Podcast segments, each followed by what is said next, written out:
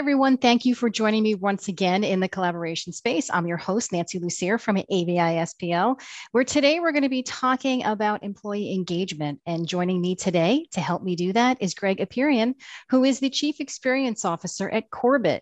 Good afternoon, Gregg. How are you doing today? Doing fantastic, Nancy. Thanks for having me on the show today. You're welcome. I appreciate you being here.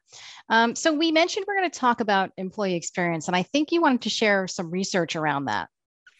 Yeah, I mean, uh, over the the past many years, uh, there are many organizations doing research on employee engagement and employee experience, and Gallup is is one of the leaders out there. And consistently for the last decade, the numbers haven't really gotten that much better. So their latest numbers show that uh, 20% of global employees and 36% of US employees are engaged. And if you do that quick math, it, it shows you that the majority of employees are, are not engaged across the world.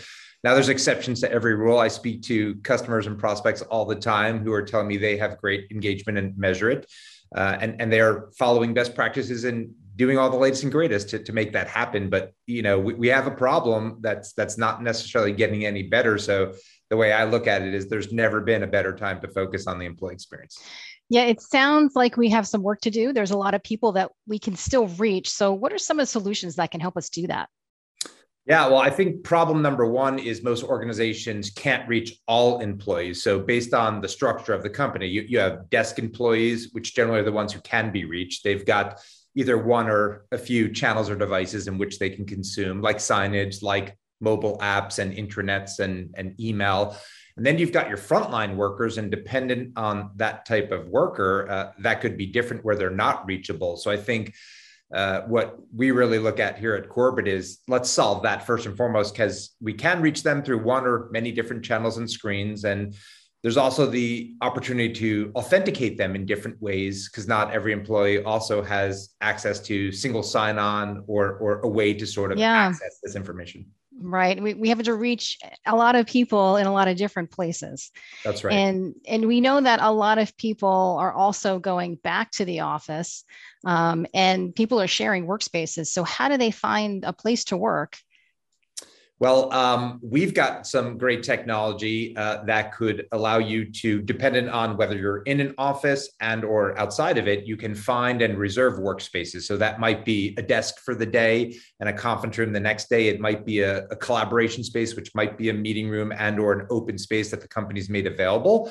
Uh, so I think that um, the ability to sort of uh, sort of uh, self-direct yourself to the greatest way to be productive is, is really what the opportunity is and, and where we're seeing a lot of uptick in the market. Yeah. So, and depending on where I work, you know, it sounds like we need to customize the message for everyone. Is is that what you're finding? Yeah, and and I, I think the need was there pre-pandemic to what I would call target, right? So uh, generally, what most organizations are doing you're sending the same content and communications to everybody, regardless of the size of the organization. And uh, in the end, their expected outcome is engagement, but engagement comes from relevancy.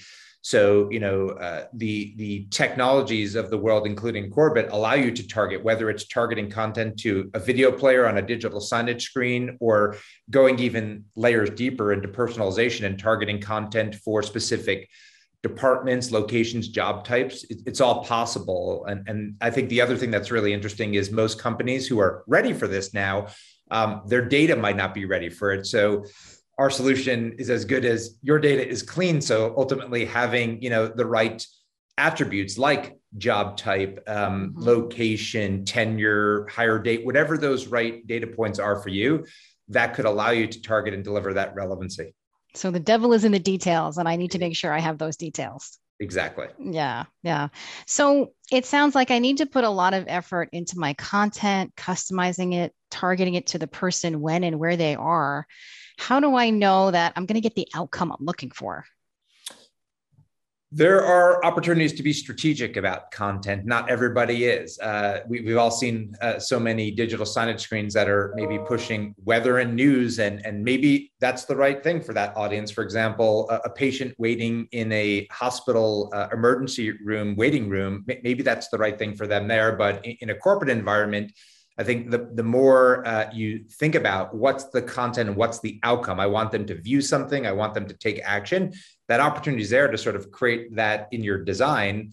and drive those type of behaviors. So uh, a part of, of the mix there is also decentralizing because communications is generally owned by internal communications at a company, and uh, not every company has internal communications. And communicators are famous for being um, control freaks. They, they like to control the brand, the message, the content, yeah, oversee yeah. someone on their shoulder for their writing. Yeah.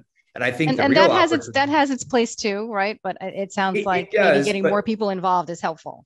But imagine a different world in, in which they create the strategy and the governance and, and enable people so they can decentralize across locations, across uh, you know the states, countries, regions, et cetera, and enable those people who can become uh, communicators to do it the right way.